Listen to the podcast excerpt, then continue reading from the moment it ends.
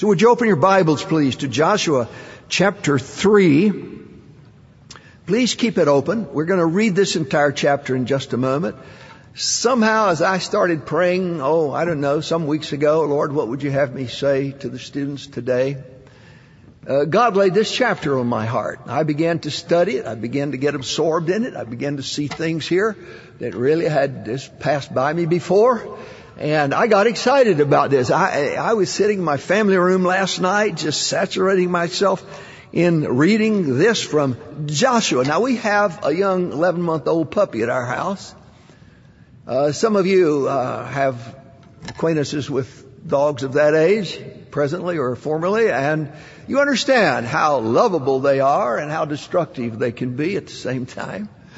And uh, I was studying this about Joshua and in this, and all of a sudden I looked up and I saw this dog, whose name is not Joshua, with tearing up a piece of paper. And I said, Joshua, no! And then I realized he's not Joshua. this is Joshua. His name is Gizzard. But if you asked him what his name is, he would tell you, my name is no, no, bad boy, drop it. And that's what he hears most often. So anyway, I, I have just come to uh, be absorbed by this passage, and I'd like you to do this before I read it.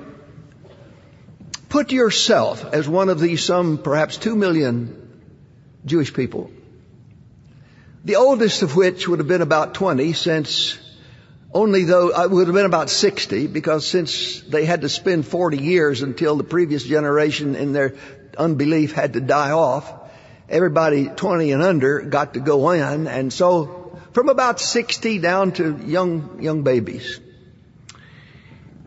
And they faced an impossible, daunting, impossible task, humanly speaking. I see some analogous things here pertaining to you that just have occurred to me as I pass, uh, studied this passage. I want to share those with you. Put yourself in the place of one of these two million Jewish people. They had been anticipating the land of milk and honey for all of their lives, their adult lives. And soon they were going to get to go there. You know how you feel the night before you are going to start to be able to do something you've anticipated for a long time? A once in a lifetime thing perhaps? Something like going off to college for the first time? Or taking your first job or the keys to your first car or your first house or having uh, uh, been prepared through basic training and now you are going to be uh, inducted to the U.S. military as an officer and tomorrow you get to put on that uniform of your country for the first time. Think about those first time and maybe first and only times and how you feel, the sleeplessness of the night before. Well, we're told in this passage that the night before they went, they learned that tomorrow they were going to cross the swollen Jordan River. The Jordan River normally is a placid little river. It runs north and south and forms the eastern boundary of the land of Canaan. Normally it's easily navigable. But uh, now, in the springtime, late March, early to mid-April, when the snows of Mount Hermon, from which it, those waters emanate, they're melting. The river is swollen. It is raging. It is rebellious. It is refusing to be bounded by the banks on either side. And these two million people, uh, people of all ages, men and women, how are they going to get across? And Joshua said, tomorrow you're going to cross. Put yourself there. Think about it as you follow when I read. Joshua rose early in the morning and they removed from, Shittim and came to Jordan. Shittim is about six miles from the Jordan River. They're seeing the Jordan for the first time in their lives. They're seeing it at its worst. Caleb and Joshua had seen it before, 40 years before, and the two spies that went over just a few days and returned had seen it, but about four people only had seen it. They came to Jordan and all the children of Israel, they lodged there before they passed over. And it came to pass after three days, that is three days at the very boundary of the river, the officers went through the host and they commanded the people saying, when you see the ark of the covenant of the Lord your God and the priests, the Levites bearing it, then you shall remove from your place and go after it. Yet there shall be a space between you and it, about 2,000 cubits by measure. Uh, I'm told that's about uh, a thousand yards. You come near unto it, and you may know the way by which you must go. For you have not passed this way before. He said, you, you don't know the terrain here.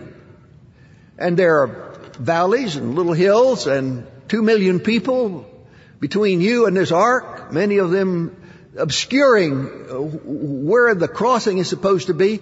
The ark's going to be way out ahead about uh, 8.3 football fields ahead. And it's going to be out there where you can't see it, uh, where you can see it. If you had crowded this thing, some of that crowd would lose sight of it and they would go a wrong way. Don't follow the crowd. There's a lesson for us. Follow God. The ark represented the presence of God. We'll talk about that in just a minute. Find out which way God is going and go with Him. Don't follow the crowd. The crowd will oftentimes, and maybe most times, lead you the wrong way.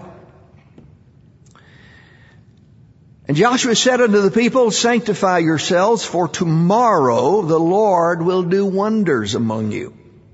Joshua spake unto the priests, saying, Take up the ark of the covenant, pass over before the people. They took up the ark of the covenant and went before the people. And the Lord said unto Joshua, This day I will begin to magnify thee in the sight of all Israel, that they may know that as I was with Moses, so I will be with thee. And thou shalt command the priests that bear the ark of the covenant, saying, When you are come to the brink of the water of Jordan, you shall stand still in Jordan.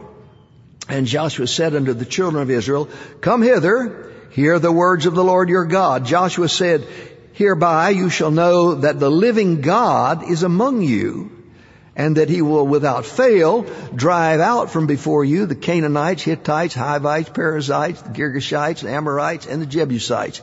Behold, the ark of the covenant of the Lord of all the earth passes over before you into Jordan. Now therefore take you twelve men of the tribes of Israel, out of every tribe a man, and it shall come to pass, as soon as the soles of the feet of the priests that bear the ark of the Lord, the Lord of all the earth, shall rest in the waters of Jordan, that the waters of Jordan shall be cut off from the waters that come down from above, and they shall stand upon a heap. And it came to pass when the people removed from their tents to pass over Jordan, the priests bearing the ark of the covenant before the people, and as they that bear the ark were come to the Jordan, the feet of the priests that bear the ark were dipped in the brim of the water, for Jordan overflows all his banks in the time of harvest, that would be the barley harvest in the spring, that the waters which come down from above stood and rose up upon an heap very far from the city of Adam that is beside Zaretan, and those that came down toward the sea of the plain, even the salt sea, that would be the Dead Sea, failed and were cut off, and the people passed over right against Jericho. And the priests that bear the ark of the covenant of the Lord stood firm on dry ground in the midst of Jordan, and all the Israelites passed over on dry ground until all the people were passed clean over would you allow me to try to break down very quickly, our time is short, some key components about what we learn in this passage from this very historical moment of the history of Israel. Let's break it down into some components and discover how some of this is analogous to your circumstances today.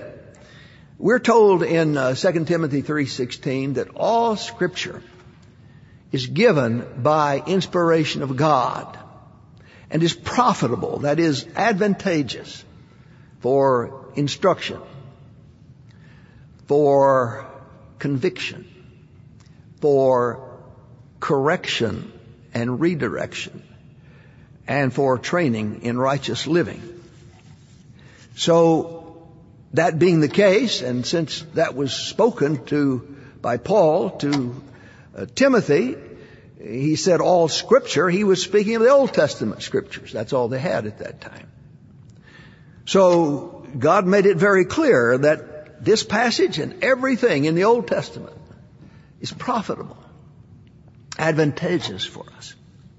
How is this advantageous for us? Well, we, we find out something about the leaders of these people. When God's on the move, He normally uses individual leaders to direct His people. We find in this passage that we just read, Joshua speaking in verses 5 and 6 to the people. He says, sanctify yourselves. Tomorrow you're going to cross over. We, we find that he was giving commandments to the priests that bore the ark. He was saying to the people of Israel, come near and hear the words of the Lord. He spoke giving them assurances that they would safely cross in verse 10. Verses 11 to 13, he spent giving instructions for an orderly and successful passage. There's always somebody leading you, whether it was your parents or whether it will be hereafter, the uh, leaders of the workplace where you have end up working, or whether it's here, you will always have somebody, always have somebody telling you the right thing to do. That's just the way life works. And only the rebellious of heart resent that and fail to see how important and essential that is for an uh, orderly crossing. Look, look at your years here at Bob Jones University as the Jordan River. And from here, you will cross into the rest of your life. It's important to get the meaning of the crossing right because the lessons to be learned from the leaders, that's your faculty, that's the administrators here, others in authority here, from learning from them about your God is necessary that you should live successfully on the other side. Most students go to college to get a diploma and a few tools to, to work successfully and earn some money. Your time here is so much more than that. The crossing of the Jordan was so much more than going from point A to point B. The whole event was about knowing who their God is. And that's what the whole event of your four years here is. Seize these moments. Understand how much more there is here for you than the diploma you will take away from you when it's all over. Now, if the leaders are going to do that, it's required of them that they know God in ways that the followers don't know God. They can't take you anywhere. They haven't walked with God. Nobody's qualified to teach in this institution who doesn't have a deep acquaintance with God Almighty and a personal loving relationship through His Word about who He is and what He tells His people to do. Spiritual leadership puts men in a fearful responsibility. It requires that your leaders know the commandments of God before they give you the commandments of God requires that they be a people of faith and humility and, and diligence and obedience. There's a great deal of responsibility upon your faculty. I hope you pray for them. It requires that they be decisive. These priests, the moment God said put your feet in the water, they had to go put their feet in the water. They couldn't equivocate. They didn't have time to brush their teeth, put on their deodorant. They just had to go. Now, let, let me show you how, how the, how life works. How it worked here. Students, faculty, administrators are all here at Bob Jones University because there is a board of trustees that is the primary responsibility, the primary authority the Board of Trustees appoints the President, who is answerable to the Board. The President appoints the Vice Presidents, who are answerable to the President, and the other administrators answerable to the President. They serve at the President's pleasure as he serves at the Board's pleasure. He chooses his administrators, The administrators appoint the deans. The deans appoint the faculty leadership, the department heads, the uh, division chairs, and the students are under the authority of the rule book, which you're going to sign and say, I will be under this authority. And under the authority of those who enforce the rules of the rule book. That's just the way life works. In fact, that's the way the Christian church works. The world, the world works. Hebrews tells us in the first chapter, all things are held together by the word of his power. There's always somebody giving you words that are commands. God holds the world together by his commands to everything he has created. The heavens above, the things under the sea, all things are held together. The human body, the, the, the tiniest cells, the tiniest components of, of what all things are made of. It's all held together by His Word.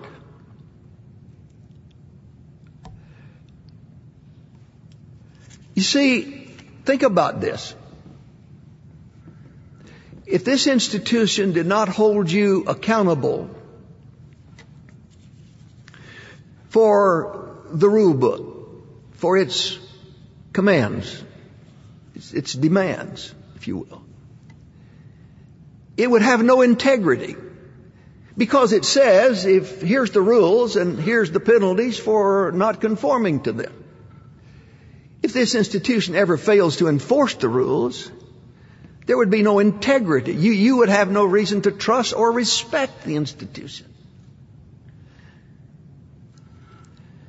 When God speaks, the authority of God and the integrity of God is at stake. Think about that. When God said to Adam and Eve, you can have all the fruit of all the trees of the garden, but there is one tree whose fruit you cannot have. And the day you eat of it, you will surely die. They ate of it, and they surely began to die at that moment. Death entered God's created world.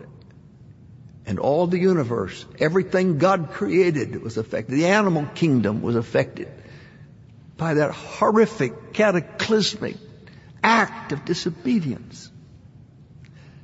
God had to do. He had no choice because he honors his word. And he gave his word to this couple, Adam and Eve, that they would surely begin to die. And in this institution, when the administration gives its word to you, that not following the commands, if you will, the rule book, you will surely have this penalty or that penalty if it didn't enforce it.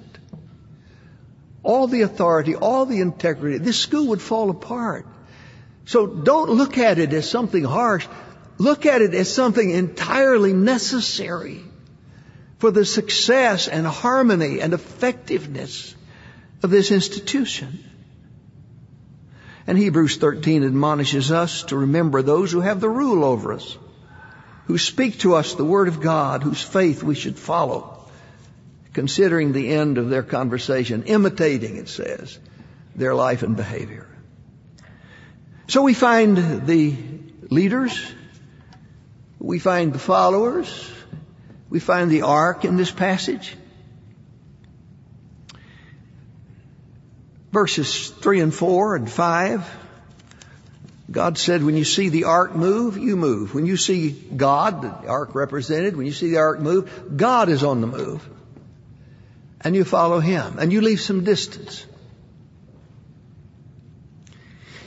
You know, one of the great problems in the church at large today in America is the lack of distance between God and His people. Now please understand, He's a friend who sticks closer than a brother. Thank the Lord for that. He's Abba Father. We can approach unto Him in tenderness as we would unto a loving and trustworthy Father. But He's also holy God. And He said, be you holy as I am holy. There was another reason other than the distance so that they would not lose sight of where God was going. But this ark was a sacred thing. Everywhere the ark was demanded a separation, whether it was on the move or sitting in the Holy of Holies, in the tabernacle, and later in Solomon's temple. It was only the high priest could go there once a year to offer sacrifice for the sins of the people. There was the mercy seat. The common person couldn't come near to that. And he said to the people here, sanctify yourselves. You're still going to have to be distant from this ark, but you're going to follow God tomorrow. You're going to see God do wonders tomorrow. If you're unholy and impure and sacrilegious and licentious and godless, you, you're not going to understand anything about what God's trying to do here at the river for you. Get your heart right. Get your mind right. Get it disciplined by the scriptures. Get it washed through the water of the Word of God so you can see what God is doing, so you can understand the holiness of God, the sacredness of the moment of the Jordan River experience. This place, like that river, was sacred because God was at work showing His people who He is. Doing wonders that they and their children would never forget. I hope you're entering into this school year having sanctified yourselves, having gotten right with God, whatever sins needed to be confessed and forsaken, repented of, whatever promises you need to make to God about your relationship with Him. Bring Him into the focus, the primary focus of your life, and keep Him there from day to day. Sanctify yourselves. You're going to see God do wonders for you while you're here, crossing this river. My wife came here, a very poor girl from Arizona. Her folks bought her a bus ticket and gave her one month, one month of tuition and said, honey, there's nothing more we can do for you. Beneth came here sight unseen to this place,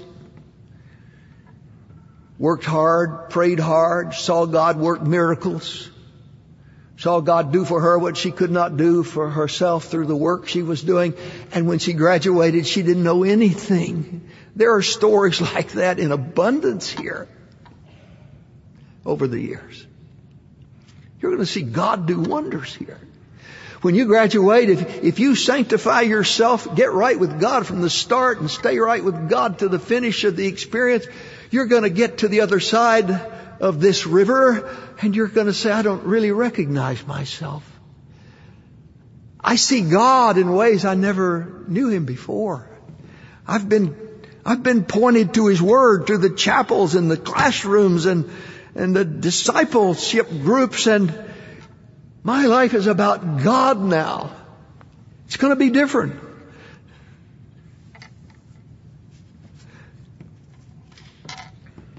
You know, the objective was to get to the other side. The objective was not to stay in the river the rest of their life. Your objective is not to stay in school here the rest of your life.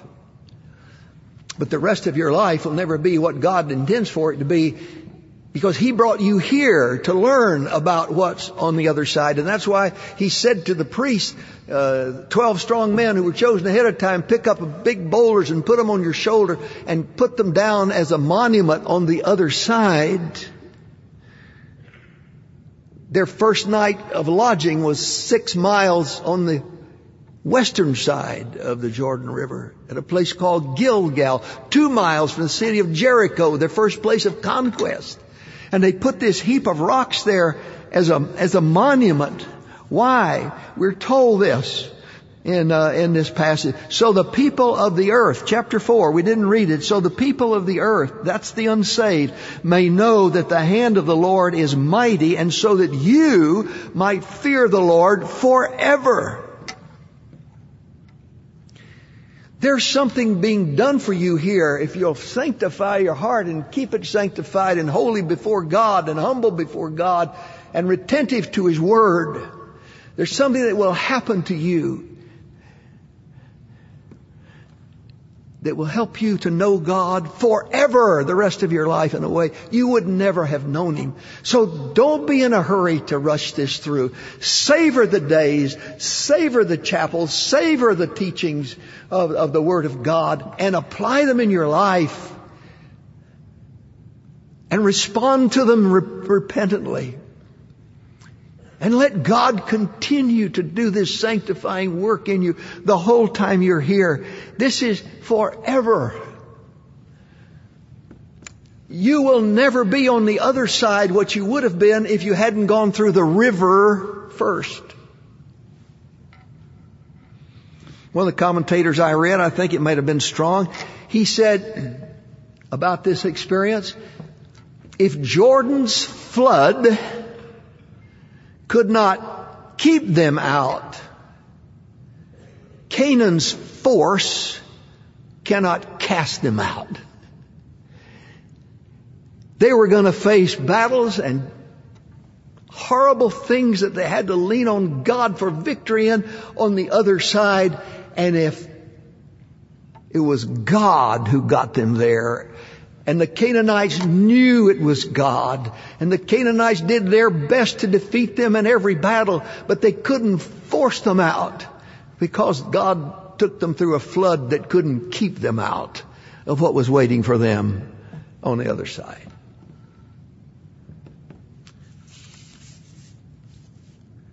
There's a lot more to hear, but I'll stop right here. When you study the scriptures, it would be helpful to put yourself in the place, imagining what the people being dealt with in a certain chapter were going through and say, how does that relate to me? What was it that was important for them that caused God to take them through this experience so they could know Him in a way they could never have before? I want God to take me through whatever experience I have to go through so that I can see His might and His providential care of me and see Him doing things I could never do as a human being that I might magnify Him and fear Him forever. Lord God, thank you for your word. It's wonderful. Thank you, Lord, for students who love your word and who came here because they wanted it. Lord, a lot of these students are here because they just want to soak up your word. They want to know you in ways they never knew you before and in ways they will need to know you now because of what's coming later. Lord, help them to understand how much more these, this crossing of this river of BJU is to their future than merely taking a diploma away with them. In Jesus' name, amen.